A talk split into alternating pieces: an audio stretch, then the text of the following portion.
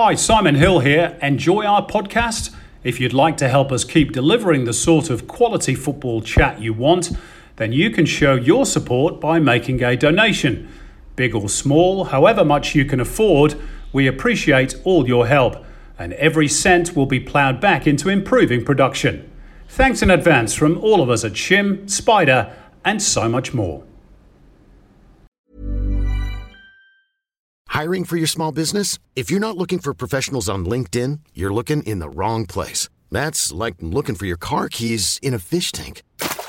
LinkedIn helps you hire professionals you can't find anywhere else, even those who aren't actively searching for a new job but might be open to the perfect role. In a given month, over 70% of LinkedIn users don't even visit other leading job sites. So start looking in the right place. With LinkedIn, you can hire professionals like a professional. Post your free job on linkedin.com/achieve today.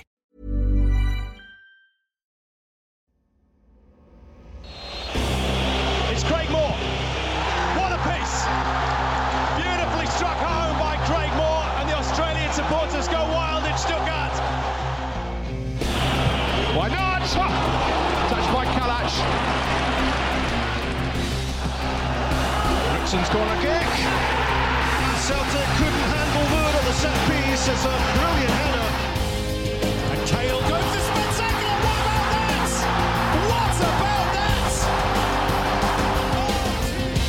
that? Here's Aloisi for a place in the World Cup. He's scored! Australia got it! You're with Shim, Spider, and so much more. Take it away, fellas. Yes, hello again. Good to have you with us for another edition of Shim Spider and so much more. Another big week for football in Australia with the release of a white paper on a domestic transfer system. On the pitch, Carl Robinson returned to Newcastle and made off with the points. And our special guest in part three of the show is the Western United head coach, Mark Rudan. Before all that, time to chat with my regular gruesome twosome. Just a mere 106 Socceroos caps between them. A big hello to Zelko Kalac and Craig Moore. Spider, we're going to start with you. The big kickoff, it was postponed again, but I understand next week, finally, you're going to kick a ball. Yeah, it was postponed only because the draw hadn't been officially done. So we're official now. We're finally official. We start next week. We just don't know if we're playing Saturday or Sunday. So we're really excited. And as you could imagine, the players, the club, the fans, everyone's very excited. I saw a photo of Paul Izzo in hospital on his Instagram. So yes. What's going on with Paul? Yeah, he had, I can't even explain it. It was like a bursa, but it was a very old injury. So we thought we would just get it out now while we had the time to take it out, but it was actually worse than what we thought. So he'll be recovering, but hopefully not too long before he's back out there and training. Okay, wish him all the best with his recuperation. Maury, hope you're staying safe. Nearly 70,000 new cases every day at the moment in the UK of the coronavirus. Goodness me. How are you going over there? Mate, well, I'm not leaving the house. That's how I'm going. No, it's tough here. The numbers are incredible. But like I said, Simon, I think personally, just trying to be responsible. You know, my bubble obviously is minimal, and trying to do the right things, mate. But yeah, a lot of cases in the UK in general. Hopefully, that starts to come down over time with the vaccine. Yep, that's the big hope. Okay, thanks for the moment, guys. Let's get into it then with Hard Talk. Hard Talk.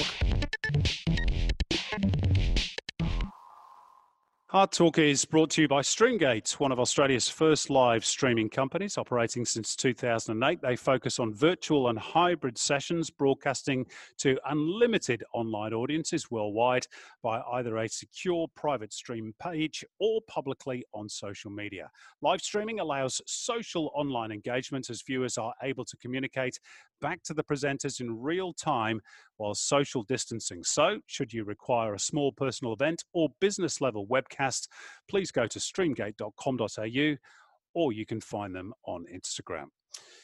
So, guys, before we get onto the on-field issues, let's talk about this release of the FA, Football Australia, we have to say that, can't abbreviate, white paper on the domestic transfer system. Among the categories under discussion in the paper are training rewards, loans, player eligibility rules, transfer fees, agents, private academies, etc., etc.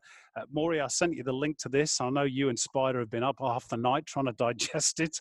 What are your thoughts on all this? Right, well, look, we need to get in line with what's happening globally within the game. This is Football Australia's white page document that kind of just goes into a lot more detail about what it's going to look like, and hopefully, more importantly, sooner rather than later, being rolled out. But Simon Light says, I mean, we know how important the transfer system is. How important it is internationally, more importantly, domestically, and that will look slightly different to what the international regulations will look like. But it's good to see that they're finally getting through all these kind of things. 75-page document, so I scanned through it. I felt as if I knew quite a lot about a lot of these issues. Reading the 75-page document, I'm not sure whether it confused me a little bit more than what I was. But look, it's definitely something that we need to be looking at, and it's good that it's on the table now. Spider. I'll be honest, Simon, I cursed the living daylights out of you when I opened the email and seen 75 pages of things that have been happening in world football for the last 50 years. And look, it just actually upsets me a little bit, because we seem to be a country all documented it up, all PowerPoint presentations, that's what we're about. But these things have been happening in football for a long time. Okay, like Maury said, it's a little bit clearer, the picture of what's going to happen, but it's no different than what has been happening. It's just that we've been behind and we've not been up to speed and not been following what the other countries have been doing. Hopefully now that will help us guide the way for money to get moved around between football clubs in Australia. Absolutely. And internationally as well, some figures that were included in the white paper on the international transfer market. Australia received just $1.9 million US, or 2.5 million Australian, in transfer fees in 2019. And this is compared to other selling countries as characterized by the white paper, selling in inverted commas. The Netherlands, over 500 million. Mexico, 141 million. Croatia, 62 million.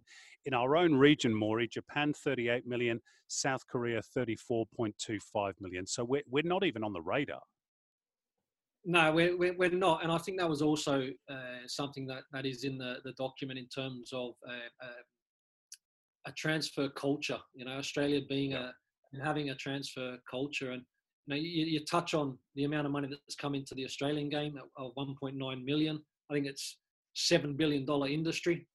And you look at the Netherlands, for example, who have had, you know, 500 million odd in transfers, Simon, but they invest, you know, the Ajaxes, for example, are investing 10 million euros per year into their academy infrastructure to get those returns. So it's back to that one. You need to invest to enjoy the benefits, if that makes sense. I guess, Spider, and you're probably a good person to ask about this, given your experience coaching an MPL club, which you did before heading over to Greece. That sort of investment in an academy system at the moment, we don't have that at A-League level to any large degree. The clubs are starting to build their academy systems. A lot of players come through the MPL system, and that leads, unfortunately, to the MPL clubs losing out. And this is where the direct training compensation, which is also mentioned in the white paper, comes in.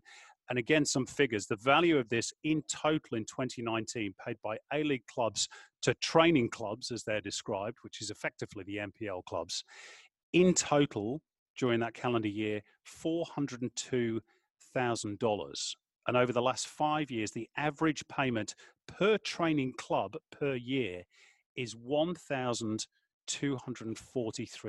I mean, that's a nonsense, isn't it? Ridiculous. And this is the big problem. And we keep talking about finances, guys. This is the key. Like Maury just told you, AX spend €10 million a year on the youth academy to get a return. We in Australia have to spend more money on our youth and our academies. We need to get better coaches into our youth academies.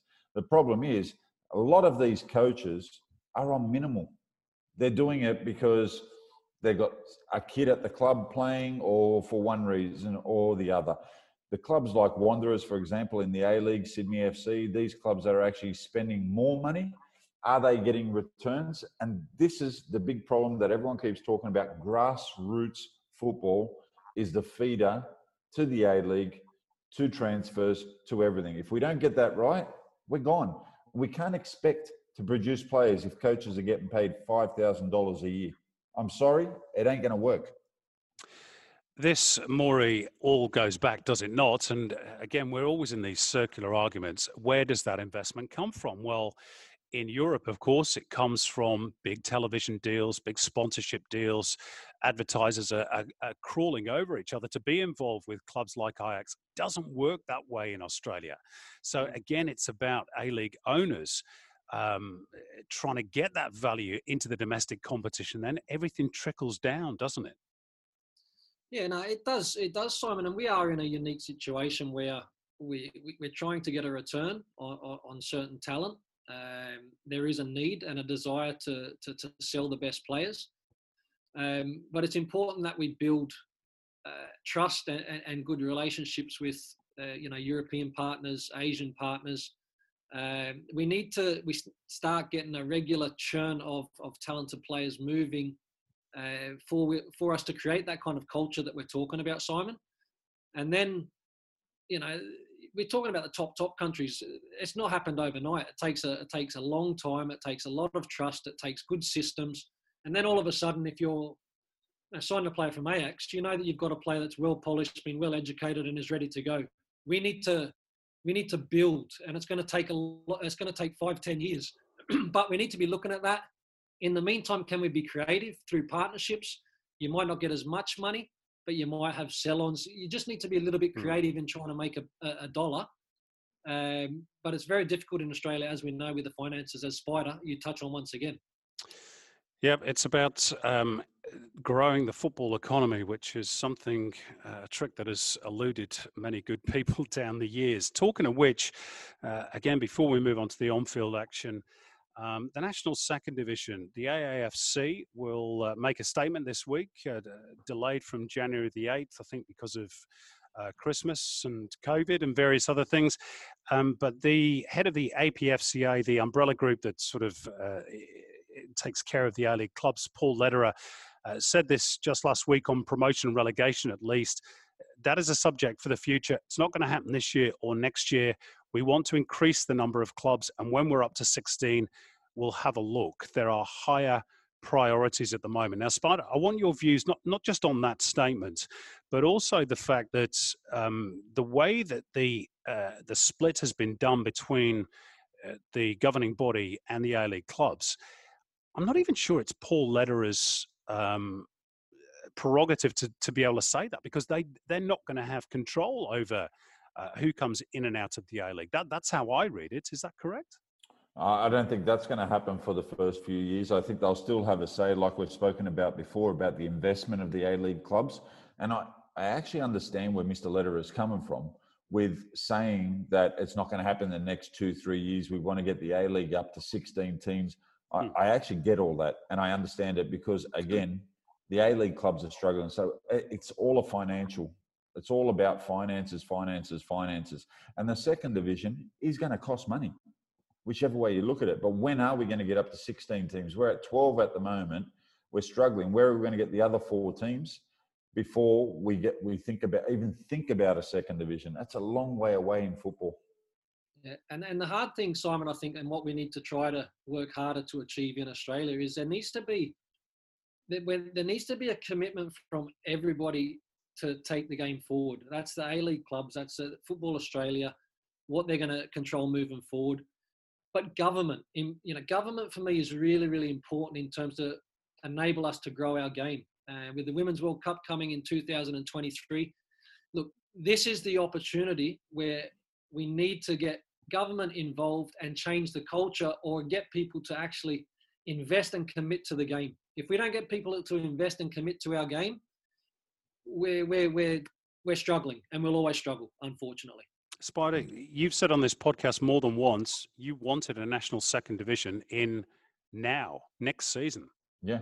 Yeah, for me, it's still a possibility. I still don't understand why we can't set up a second division. And we don't have to play for promotion. They don't have to go into the A-League for the first year or two. But set them up so they are prepared. So when the time comes that these clubs are viable and are ready to go into the A-League when the opportunity comes up. Because there are a lot of good clubs in Australia that want to be the best they can be, that want to probably use the opportunity to promote young players and to use the transfer window to sell players. And they're not getting this opportunity. Okay, we'll see what the AAFC come up with this week. Just by way of comparison, the J.League chairman Mitsuru Murai said just this week, after the 2020 season, this is about the league in Japan, Gamba Osaka and Cerezo Osaka's under-23 teams will be leaving the J3, that's the third tier in Japan, and we're welcoming a new club as our 57th club. We've also started Project DNA to help develop the league, and we're launching an elite league to give younger players more game time. It has taken them time, and the league in Japan is built around the same sort of model, the same structure as the A-League. Expand the J-League first, then Divisions 2 and 3, but look how far they've got. That's what you get with a long-term plan and strategy. And yes, I know that Japan is different to Australia, but 57 clubs, and they only started in the 1990s. Incredible. Let's move on to talk about the A-League action on the pitch. Not much of it, of course, this weekend, because a whole raft of fixtures were postponed due to the problems with the global pandemic. One game that was played was up in Newcastle on Friday night. Jets 1, Wanderers 2. The Wanderers a bit too good, Maury, despite a spirited late comeback from the Jets on Carl Robinson's return to the Hunter. Yeah, no, it was an interesting game, wasn't it? Always a little bit of spice when you've got a former coach returning so soon to a previous employer. I was disappointed there wasn't more spice, to be honest. I thought it was all a little bit tame. He got a few boos, but I thought he was going to get the full treatment with the Allen Snakes and everything. Yeah, but is that a game we touch on? That's probably a little bit to do with the Australian mentality and all that. I remember the national team games and all that. We roll out the red carpet for the people that come to our country, and we need to get a result. So, yeah, a little bit of that in this game as well. But, yeah, when Abini comes on a little bit later, he gets a little bit of stick, but nothing that he couldn't handle. He had a really good chance as well, which he on his left foot, he skies over the bar. But Bogard makes it interesting, doesn't it? Just right at the death there to get that goal back for the Jets, and made it an interesting finish. But overall, Wanderers were too good and deserved the victory. Spider, Rami Nasserine for me was one that sort of stood out for the Jets. We know that he'd struggled for game time with Melbourne City. You worked with him at the club during your time there. There's no doubt he's got an awful lot of talent. Can this be his big breakthrough season, do you think? This is something that me and Maury have spoken a lot about. And I think he's on loan, isn't he, at Newcastle? So it shows again the system. He's a Melbourne City player, which Melbourne City is a team that's always competing to win the A-League. By dropping down, no disrespect to Newcastle, but they're dropping down to Newcastle, who are not going to be in any competition to win the grand final this year. They're going to be playing. He's going to get game time in a weaker team and get more game awareness, experience, and minutes under his belt, which should, in a year's time, make him a better player. Then he can go back to Melbourne City, do a pre-season, and then Melbourne City can actually say, well, he's come along in leaps and bounds. He's got 27 games under his belt. Okay, maybe next year you're ready to be a part of this squad. And I think there's a lot of players at the good clubs that probably aren't getting enough minutes because of this reason. I was also impressed by Lucas Moragas, who played pretty well in a losing team, but good 3 points for the Western Sydney Wanderers. Carl Robinson saying he felt a bit weird going back and taking the points against a team that he'd built. Off the pitch, the Jets announcing Shane Matiski as their executive chairman. last week. Laurie McKinnon's going to stick around. Four A-League clubs have taken on the financial running of the club. That, of course, after Martin Lee was stripped of the licence and probably not before time as well. MacArthur Wellington, Maury, on Saturday. That one ended 1-1. The two Spaniards combining for MacArthur's first home goal, Benyat Echevarria and Markel Susayeta. But the big talking point was the red card issued to Alex Rufer. Your thoughts? My thoughts. Right, I didn't think it was a red card. Obviously, the referee has come over. VAR has obviously picked it up and he's gone over and had a look.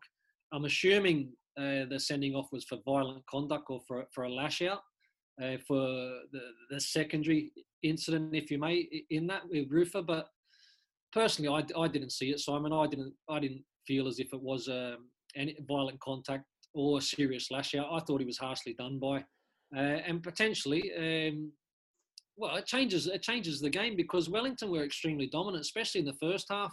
Probably should have put the game to bed, if I'm being honest. Ball puts them 1-0 up, but Franich was excellent for MacArthur defensively in the first half. And yeah, the sending off probably does have an influence on the match. I think the problem, Spider, is that the red cards, I mean, you can't overturn the red card now in terms of the game itself. I think Wellington may well try and get it rescinded, but I think the threshold is now pretty high for that to occur, so they're going to lose Rufer for another game or two as well.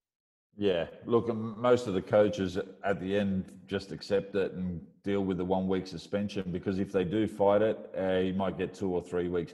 But listen, the game has gone that soft that it's scary, because that's never been a red card, ever. And there wasn't even a lash out. It was nothing. And Maury said it. It changed the game. Marinkovic will be very disappointed with the way he copped the goal near post, obviously. But MacArthur didn't threaten at all. But the red card makes a big difference, because we all know in the last 15, 20 minutes what it's like to play with 10 men, especially with these guys not having a lot of game time. So their fitness levels would have been down as well. Yeah, tough afternoon for Stefan Marinovic, who ended the game with a groin problem, but had to play on because they'd used all their substitutes, Wellington Phoenix.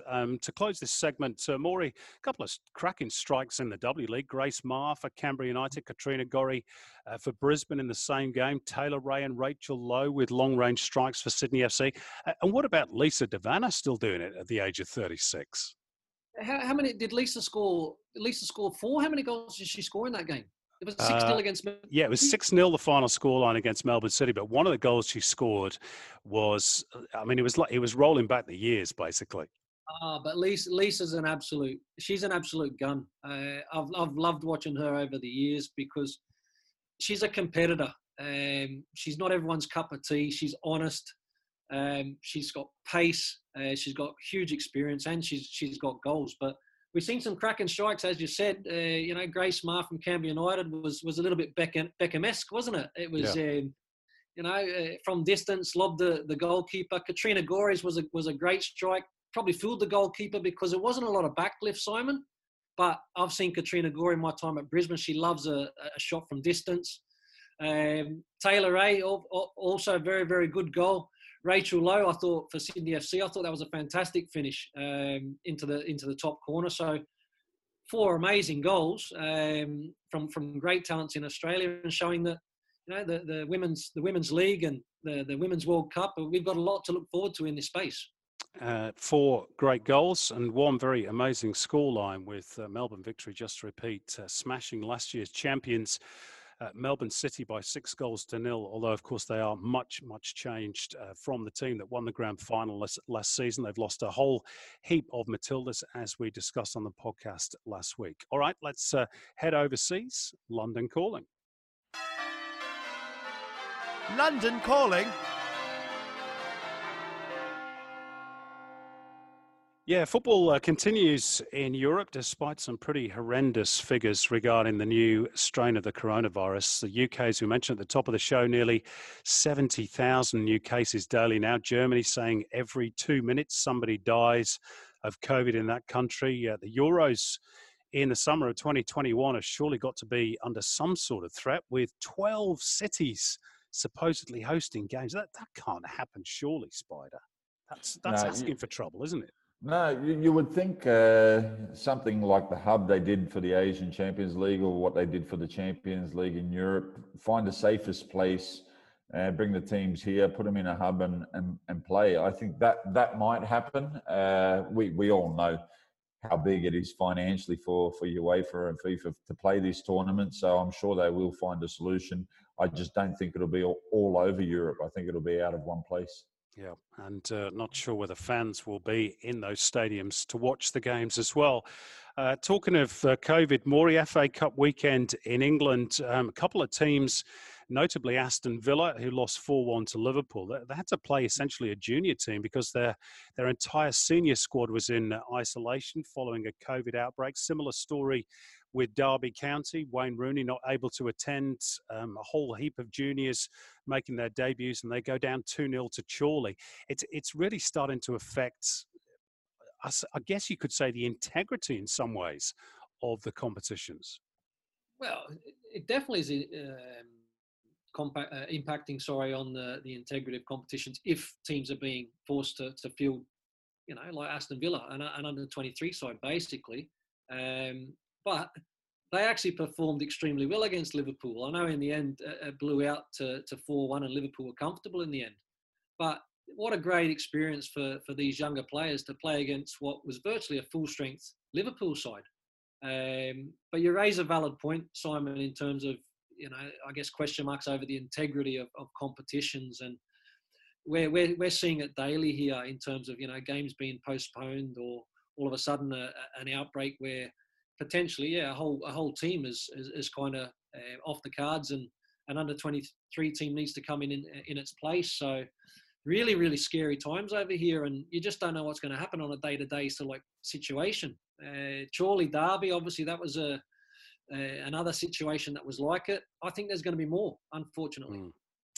In terms of other FA Cup action, Spider, West Brom went out on penalties to Blackpool after a 2-2 draw. Sam Allardyce still waiting for his first win. And what about Crawley Town? Absolutely smashed Leeds by 3-0. Amazing. Yeah, there was a couple of upsets, and I will be honest, I was kicking Blackpool home. Yeah, I was kicking them up. Because of Slough Village. You know what? I haven't got it in for Big Sam. It's not him. It's just the way it happened, and he just happens to be the one who took over after Village. So I'm just kicking them to get beat every game, West Brom. Sorry, West Brom supporters. But those couple of upsets happened. Everton got dragged into extra time. Ancelotti wouldn't have been happy with that. But the others got through smooth sailing. Brighton actually won on pens tonight, so they didn't go through smooth sail. And Matty Ryan didn't play and wasn't on the bench. Yeah, and that to me is a big disappointment because he is the last man standing in terms of the Socceroos in the Premier League at the moment. And I just wondered whether, Maury, he might play against Newport in the Cup because Graham Potter changed things around, as a lot of Premier League managers do. But, that to me speaks volumes. If you can't even get on the bench for an FA Cup tie at Newport County, you're really on the nose, aren't you? Yeah, and look, I think... clear.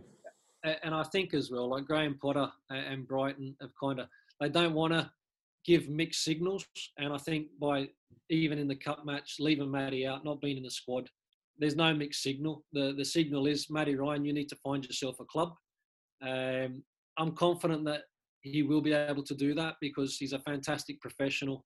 We know he's a great goalkeeper. We're a little bit biased because he's Australian. We want to see him playing. But I do believe, and Spider, you might be able to support me on this, I think he'll find a club pretty much fairly comfortable within this window. Yeah, it was what we spoke about last week, Maury. Matty Ryan will find a club. It'll come down to wages, demands, and transfer fee. Who's willing to pay what? If he's willing to drop down to a smaller club, they've got to be willing to pay the transfer fee that Brighton wants, and Matty's wages will be a problem. Hmm. That'll be the big key, I think. Interesting. I think I said last week, I reckon Sheffield United should go after him. Aaron Ramsdale has struggled a bit this season. They need a bit of experience at the back. They're struggling against relegation. I think Matty Ryan would be a great acquisition, if only on loan, but we shall see. Elsewhere, Marine's big day out against Spurs at Rossett Park ended in a 5-0 loss. I did love this story about Jose Mourinho. You know, for all the criticism Mourinho gets, he understands English football so well. He knows that clubs at that semi-pro level, and they're not playing at the moment because non-elite football in England is cancelled. He knows that they're struggling financially. So ahead of that cup tie against Marine, Marine were running a raffle, and the prize, the top prize is you get to manage the club in a pre-season friendly. They sold over 30,000 tickets. Guess who bought one? Mourinho. I think that's fantastic, don't you? Real gesture of solidarity. You'd rig the draw, wouldn't you? Yeah, exactly, yeah. Get Jose in for a game. The special one. But he's a new man now, isn't he, Mourinho? Yeah. He really is a new man. He's obviously got people behind him and kind of moved him in a different direction. And look, we know that he's always been honest, and he's a media's dream because he always gives you a headline. But the headlines in recent times, you're right, Simon, they kind of... they mean a lot more to the normal person, if that makes sense. He does get it. He understands it. He realizes he's in a privileged role, but he realizes that it's tough. It's tough, and in football, it's tough. In life, it's tough. I've always been an admirer of Mourinho, but he's definitely changed in his approach and what he delivers to the media nowadays. No doubt. And he got Spurs through to a cup final, of course, during the week. They defeated Brentford in the semi-finals of the League Cup. I wonder if the year of the one is going to strike again for Spurs. Personally, I hope not, because Man City, of course, got through as well to meet them at Wembley, defeating Manchester United at Old Trafford in the other semi-final. Big chance lost perhaps for United, but fitting for City that they gave a send-off to the great Colin Bell, who I just must make mention of because he was my absolute hero when I was a kid, and I don't mind saying that.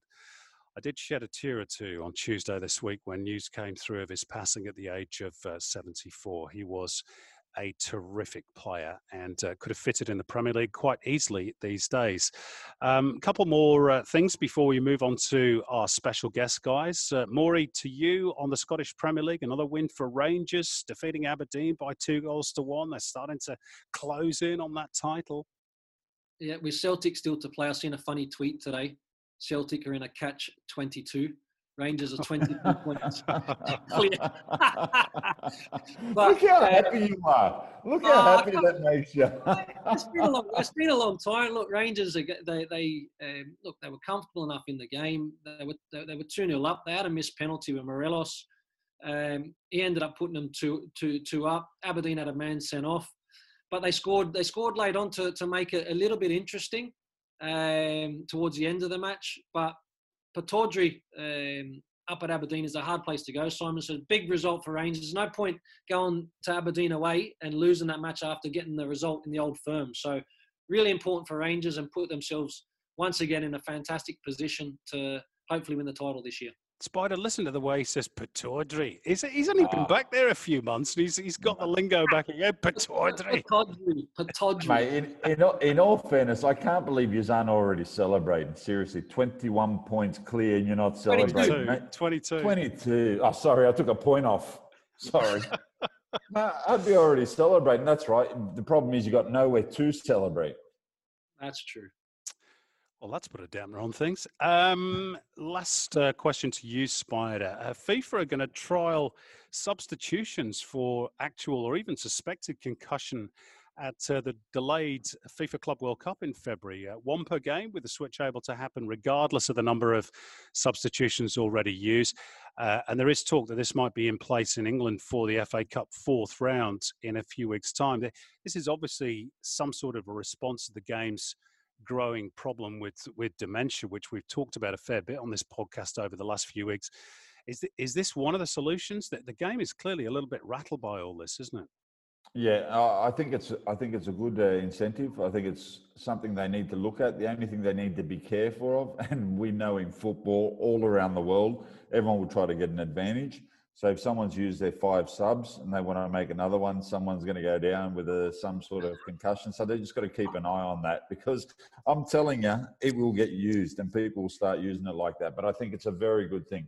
You're so cynical, Spider, but probably correct. It's correct. Any advantage is a good advantage. Ask anyone in football. Absolutely. Couple of news lines before we move on to our final segment. Aussies abroad. Joel Kianese's going well in India. Scored in successive matches for Hyderabad in the Super League, in the 4-2 win over North East United and the 4-1 win over Chennai. Jordan Murray likewise scored for Kerala Blasters, as did Gary Hooper in the 4-2 loss for Odisha, for whom Stephen Taylor also scored. Not such good news for Dylan Fox, who was sent off for Robbie Fowler's East Bengal in their 1-1 draw with Goa. But good luck to all the Aussie boys overseas. We do keep an eye on them, and we'll keep reporting on them in coming weeks in the podcast. Let's move on to our final segment today, which is Footballers' Lives.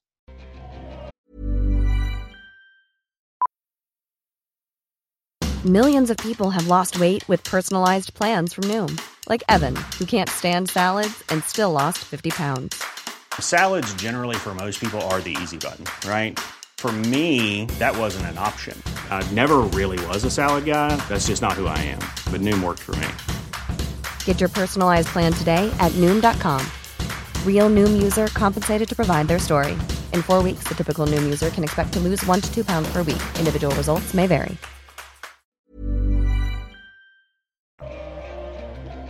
Footballers' Lives.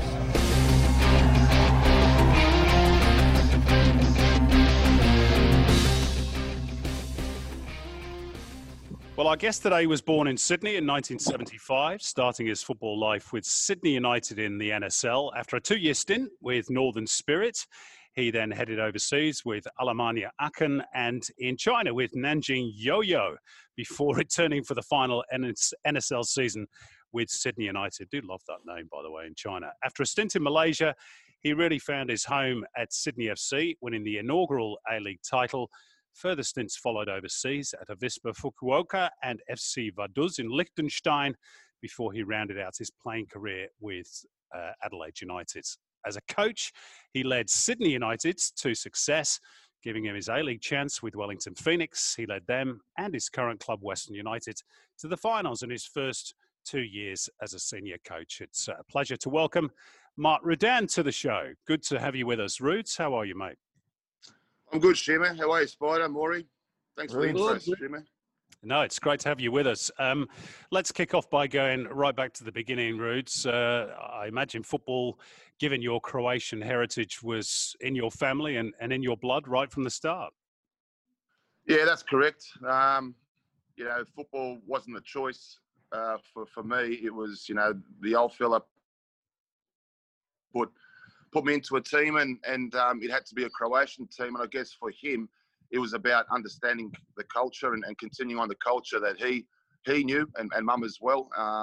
Being around Croatian kids was pretty important for him. So I dare say in my youth and junior club playing days, I didn't play for any other club apart from a Croatian club. That's just how it was. And like I said, it wasn't a choice until I think I was about 13, when all the state players, New South Wales players, went to St George, and I asked the old fella if I can go there, and he had none of it. You're staying with Sydney Croatia, and that was it. Basically. You must obviously remember those early days at Sydney Croatia or Sydney United with fondness. You alongside the likes of a certain Zelko Kalac and Tony Popovic and David Strilic and Ante Milicic, big names in football in this country. Yeah, fondly remember them. Best years of my life, to be honest. As a kid, you've got no pressure on you. You're kind of innocent as well, and you just go there and you play the game that you love. And our worlds revolved around the game. From training to watching Sydney Croatia, the senior team on a Sunday at home, and picnics before that, or church on a Sunday morning. I mean, But during those youth and junior years, I mean, you look at the production line of talent that Sydney, Croatia produced, and I dare say it is different to, and I know people talk about Socceroos that are produced, and maybe there are other clubs that have done that, but there aren't many, or I don't think there's one that stands out or has done more than Sydney, Croatia in terms of producing their own. And what I mean by that is going through the youth ranks. Being down here in Melbourne, I've spoken to a lot of the people at Melbourne Knights, and you know, although they've got a lot, produced a lot of Socceroos, not many of them actually went through the Melbourne Knights youth system. You know, Mark Viduka is an isolation. Mark Silic is probably another one. The rest of them all played for different junior clubs around Melbourne. So that's what made Sydney, Croatia so special. You know, I was obviously younger than Spider and Popper and Tezza and these sort of guys. So I'd play first, and then what we'd do is we'd just hang around and watch the rest of the teams play. You know, you just didn't go home because, you know, Dad kind of wasn't there on Saturdays. He was working on Saturdays. So allowed me to stay there and just hang around with your mates and watch these guys play as well. And, you know, you watch these guys, and the year, you know, the next stage above was Ante Milicic and Ante Moric and these guys, and Spider and Popper and Beba, you know, these sort of guys afterwards. So, you know, you're always learning, you're watching these guys, and you're just seeing their habits and the way they turned up and how they played. And it was quite unique what we were able to do at that club, because we all went through the junior system together, and we all ended up playing together in the senior team, which was a goal of all of ours. It was certainly for me. There was no talk of Socceroos. It was all about playing for the senior team on that hallowed turf at Adensa Park. You know, we wanted to just step foot on that pitch just once to be like our heroes, so to speak. So, yeah, they were great days, those younger years. Great football education you had there as well. I mentioned you played for Northern Spirits as well. Your debut, nearly 19,000 watching against Sydney Olympic, and you lasted 15 minutes, Roods. You got sent off for fighting with Adam Porridge. What on earth happened there? That's longer than I thought it was, actually. I mean, it was the first game. It was it was an interesting one because, you know, it was a pretty big crowd for an NSL fixture. It was a new club as well. There's a lot of, you know, Arnie came back and Spider and Popper had a bit to do with me going to Northern Spirit. You know, they were in Arnie's years, and they said, you know, take Roods and Bigelow as well. And it was a good time, particularly those first 2 years when the crowds turned up and the money was flowing until the money ran out. You know, there's a lot of stories to tell in that first year, but certainly, you know, Arnie gets you pumping and gets you going. And I don't blame him at all for my actions and my behaviours, though. They certainly, I shouldn't have done what I did. But Adam Porrick, you know, obviously came back from overseas, and you know, he was throwing his mouth around and saying a lot of things at the start of the game, and I don't like that kind of thing, particularly in the tunnel. He started in the tunnel, actually, and you know, he was having a crack at Robbie Slater, and Robbie's got, you know, broad shoulders and he can protect himself, but. You know, I kind of took it upon myself to tell him to shut up in my own way. And then we entered onto the pitch, and he kept going, and he kept having a crack at some younger guys as well. And I thought, you know, mate, you keep going. We had a corner, and he kept just having a crack, and you know, this and that. And I said, mate, how's about you come and mark me? And he refused to do that. And I said, mate, if I get near you, or if you make a forward run, you'll know about it. It ended up happening the opposite. He had the ball in the midfield, and I had our eyes only for him, so I left my line in the back, and I just went for him, and you know, we both got red cards, I guess. Who was the worst sledger that you played against in your career? Musky's up there. Yeah. What's the grand final? What's the worst sledge that you can say on a podcast that Musky said to you? Oh, mate, he never really said anything to me, to be fair, right? There was always a little bit of respect there, maybe, because I remember, again, one time we were playing that first A-League season, and again, he was mouthing off, and he liked to pick on some of the younger ones, you know, really couldn't handle him. So I remember dragging his shirt and saying, come on, son, you're picking me up. Why don't you pick me up? You know, don't worry about these younger guys. They can't fend for themselves, right? And and we had a bit of a laugh about it, and then I did give him a cheeky elbow to his head, just behind play, and I don't think he liked that too much, right? So the next corner that we had, he kept mouthing kept mouthing off and stuff like that. I can't really remember Shim and what he said, but he certainly he didn't want to hang around a mark. I mean, he did talk the talk, but if you stood up to him, he kind of, he understood it. But he was a fantastic leader, Muskie. But like I said, every team needs a guy like that. And I guess you've got to stand up to these bullies. And I was probably one myself, I must say, when I was playing as well. So it's okay. Look at Maury. Look at Maury just laughing in the background because Maury had a room with him for 20 years. So could you imagine the room? But I know exactly what Rude's talking about. You know, you have that player that is continuous, is on the field and trying to get in the player's ear. And he would have had that respect for you, Rudes, because he tried that also with me when we played against each other. And like you, mate, I just started laughing and he just moves on to the next person, obviously. That's what happens.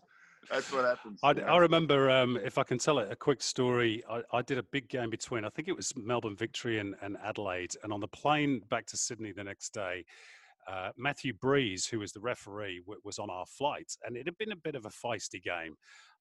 And I said to Breezy, you know, what happened? Because Kevin Muscat was at the centre of it. And Breezy said, from the first whistle, he was in my ear. The first time I blew my whistle, he said, "You sure about that? You sure about that one? Okay." And off he ran. 2 minutes later, I had to blow my whistle again. And he was saying, "Mate, you're having a shocker here. You're having a shocker." And by the fifth minute, he blew his whistle for the third time. Apparently, Muskie ran by him and just said, "This game's too big for you, mate." Which I just thought was brilliant. That leads us, Rudes, onto your sort of A-League days, and in particular Sydney FC, where you really seem to sort of find a home. The fans took to you and you to them. You were a big part of that title success in year one under Pierre Litbarski. Was that the best spell of your career in retrospect? Yeah, I guess so. Apart from my years at Sydney United, you know, you're right. I felt the most settled there. I did move around a bit, you know, and you know, not sometimes through none of your own choices. But when I moved to Europe, which was a big move in itself, and just on that, while I've got Spider and Maury there, you know, I didn't really want to go overseas at the start. I didn't think I was ready, and I also loved the lifestyle that Australia gave us. You know, the beaches. You know, the good times that come with the good weather, I suppose. But I don't know if you remember this, Maury, but in 1997, we were at the MCG when you guys played against Iran. Yeah. And unfortunately, you drew that game. You didn't qualify for the World Cup. We were at that afterwards, and we had a few beers and a few drinks, and I saw you at the bar. And the first thing you said was, and I mean, myself and Viduc spoke a lot back in those days when he first went to Dinamo Zagreb, and, you know, he was having a tough time of it, and it kind of put me off going overseas as well. You know, we were speaking every night.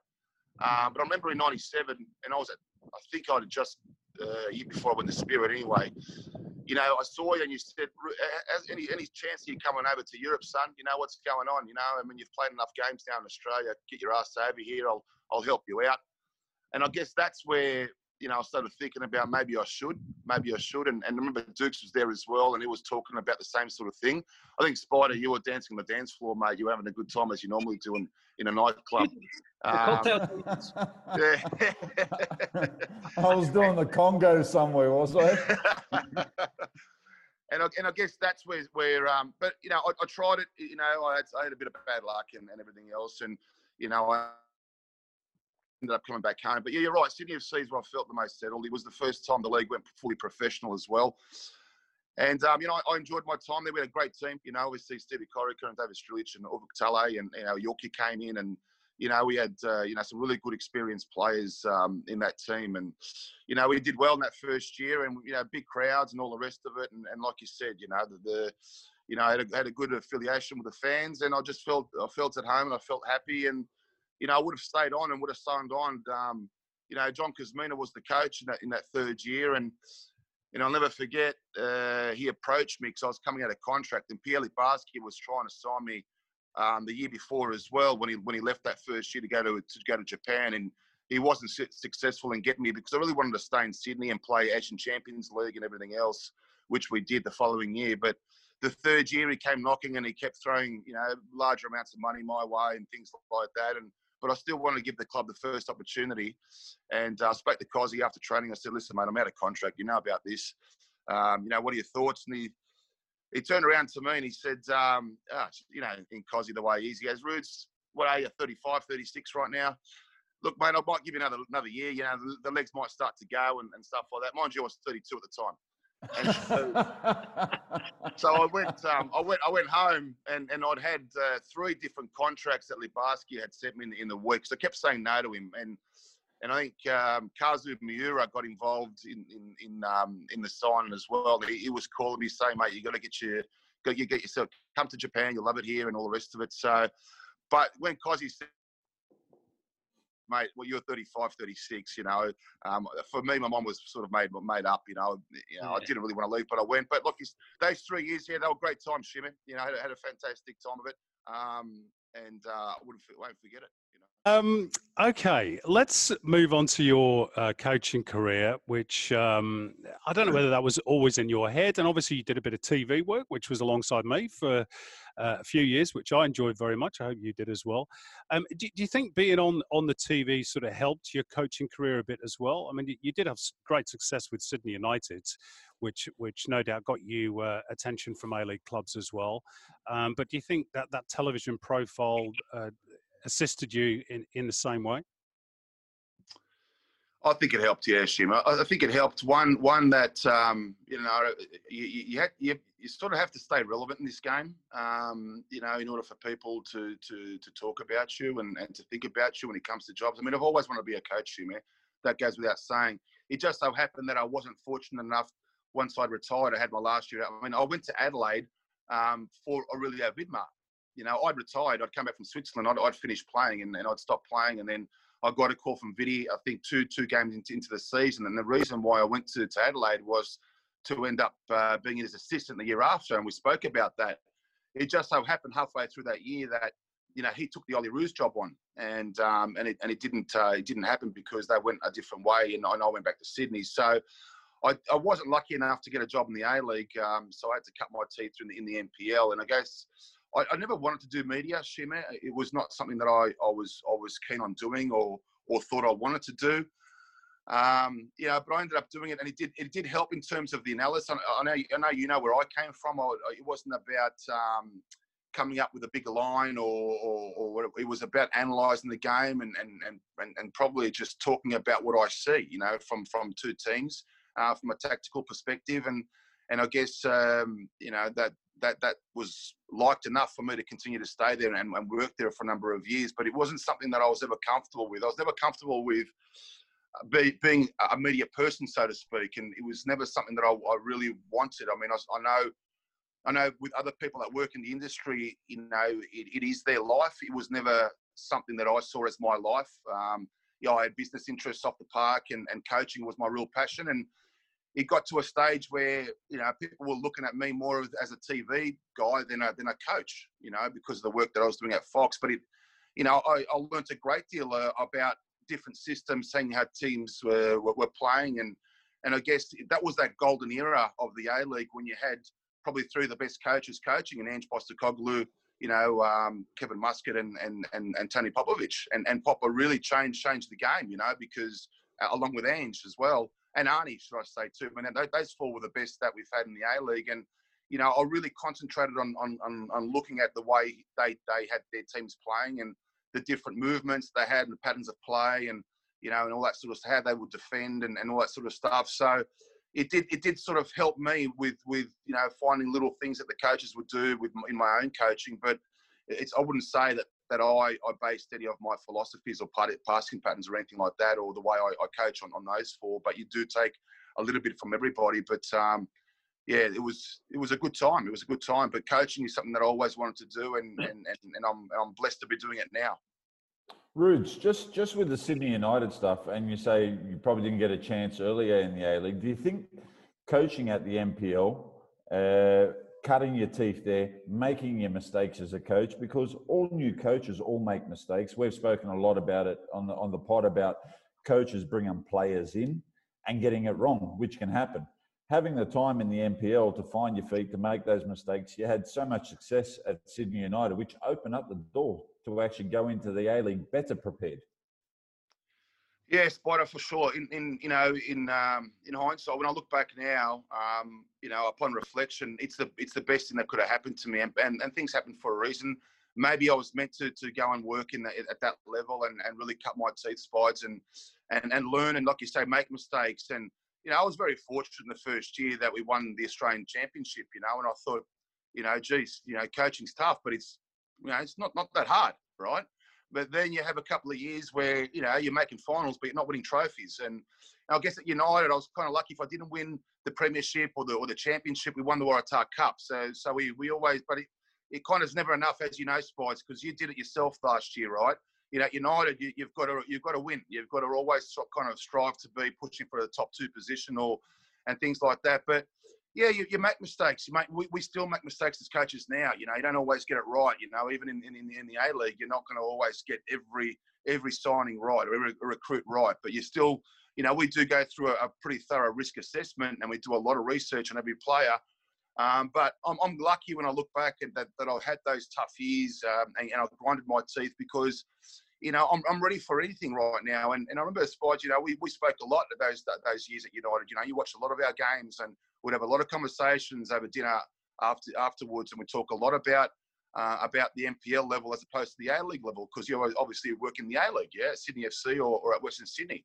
And, you know, there's a lot of talk between how big the gap was between the two from a player perspective. But from a coaching perspective, I can tell you, you know, my processes in the NPL are no different to what I do here at the A-League. You know, the only difference is I've got a lot more staff, professional staff, who can do their jobs and who are fantastic at doing their jobs, which allows me not to have to really, you know, do everything. You just manage and overlook a lot of things, and you just control what you can control. And that's, you know, pretty much everything that happens in the football park. But, yeah, I'm very fortunate that I did that. I would say that, you know, I reckon I'm doing what I'm doing because of the platform and being able to go through my so-called apprenticeship at that level. Absolutely. Mm. Rudge, listen, mate, you're obviously very committed as a player and as a person. We all know you very, very well. You've gone into the coaching now, and you know, you've done really well. A couple of jobs that you've had now.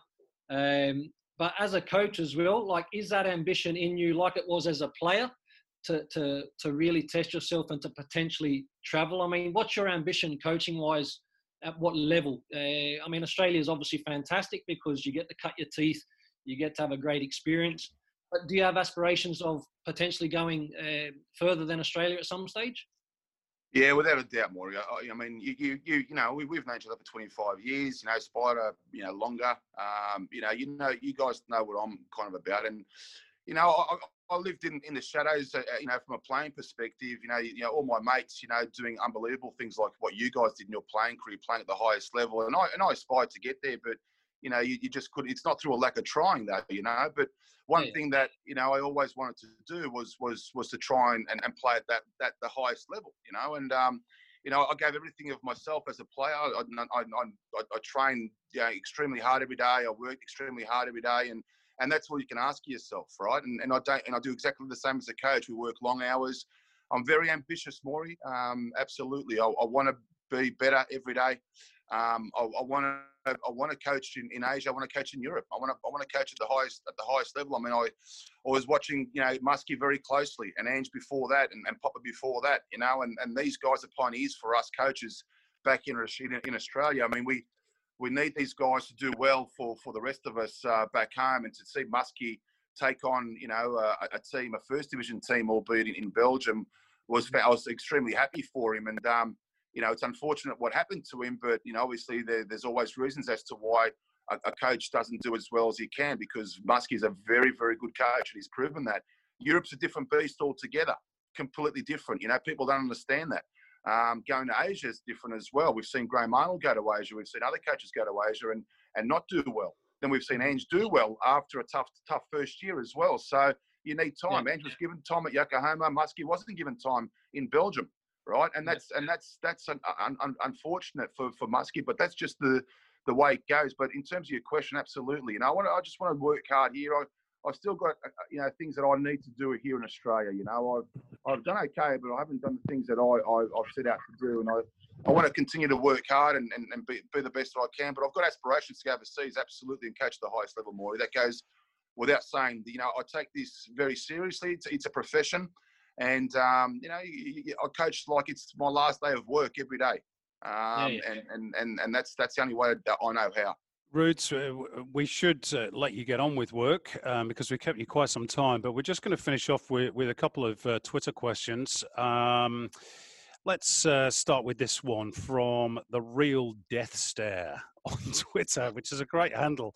As one of the few doesn't sugarcoat his critiquing, is your style of criticism, especially if a player underperforms, what is needed in both the men's and women's games in Australia? That's a good question, actually.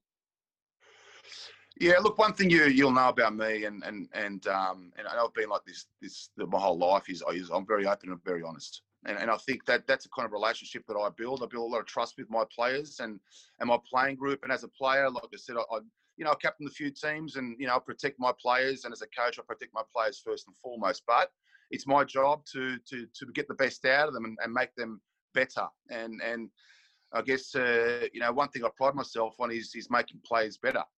And making teams better as well, and part of that is to be honest with players, and that I don't sugarcoat things, but I do it in my own way. I don't demoralise them. I don't put them down in front of their playing group. I'll put my hand around them. I'll have a one-on-one chat with them, either in my office or on the park after training or something like that. But if I'm a guy that's pretty open, and they know that. And sometimes we all don't like the truth if it hurts us or if it's something that doesn't make us feel good about ourselves. But, my job is not just to make them feel good about themselves and fill them with a lot of confidence and belief, but also to let them know, you need to do these things if you want to be better. I mean, you're great at these things and we want you to continue to do those things, and we endorse that and embrace that. But, you need to do these things. But, you need to understand the psyche of each individual first. Some players can handle being criticised, so to speak, or be given, some of these feedback in front of their playing group, but others can't. And that's why managing people, understanding people, and the psychology of a person is very important. The mentality of a person is important too. So, yeah, it's really important that that you do that. And like I said, I'm a straight shooter, but I'm just very honest. And it comes from a place of care and trust as well. And that, I think that's important. They've got to know that you're doing this for the right reasons. Okay, this is our question of the week, which wins a $100 voucher for Outback Steakhouse. It comes from Nick Gerver or Jerver, not sure which. It's about Lachlan Wales. Lockie Wales, says Nick, has previously played as a wide outlet with space to run, but we've seen him in a kind of hybrid midfield/wing role, more reserved and playing more between the lines. Where do you see his future, especially with Max Burgess now back in the squad at Western United? Good question.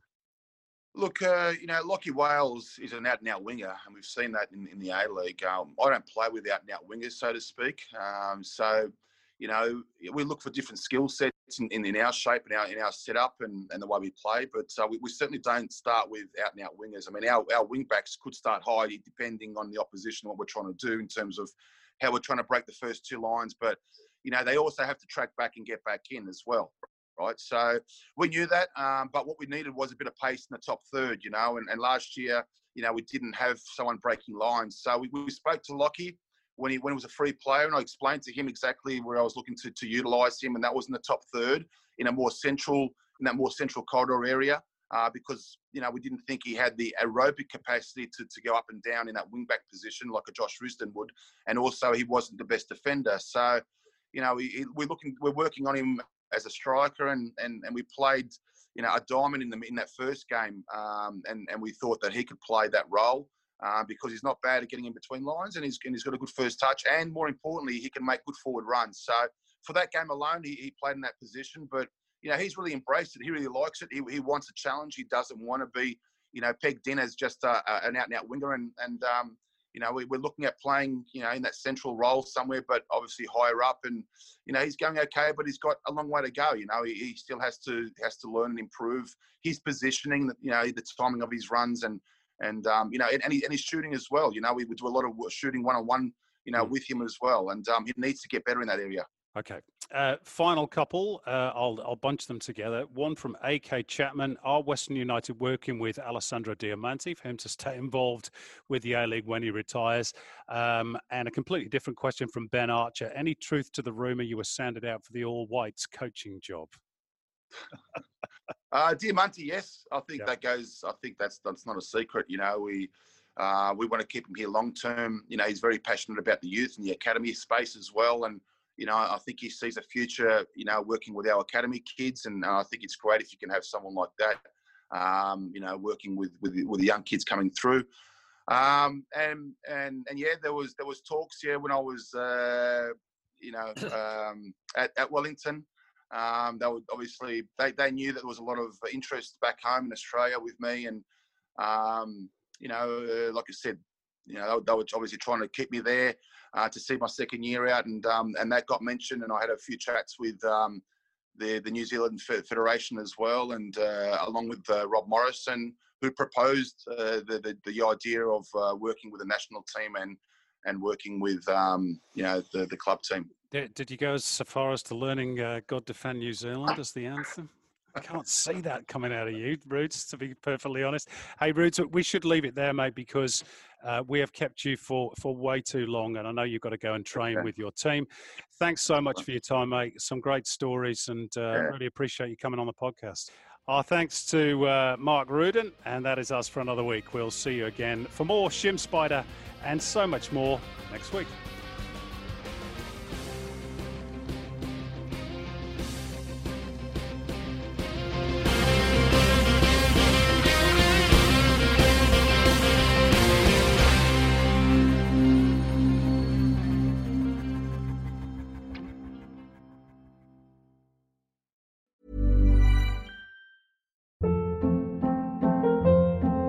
Hold up. What was that? Boring. No flavor. That was as bad as those leftovers you ate all week. Keke Palmer here. And it's time to say hello to something fresh and guilt-free. HelloFresh. Jazz up dinner with pecan-crusted chicken or garlic butter shrimp scampi. Now that's music to my mouth. HelloFresh. Let's get this dinner party started. Discover all the delicious possibilities at HelloFresh.com.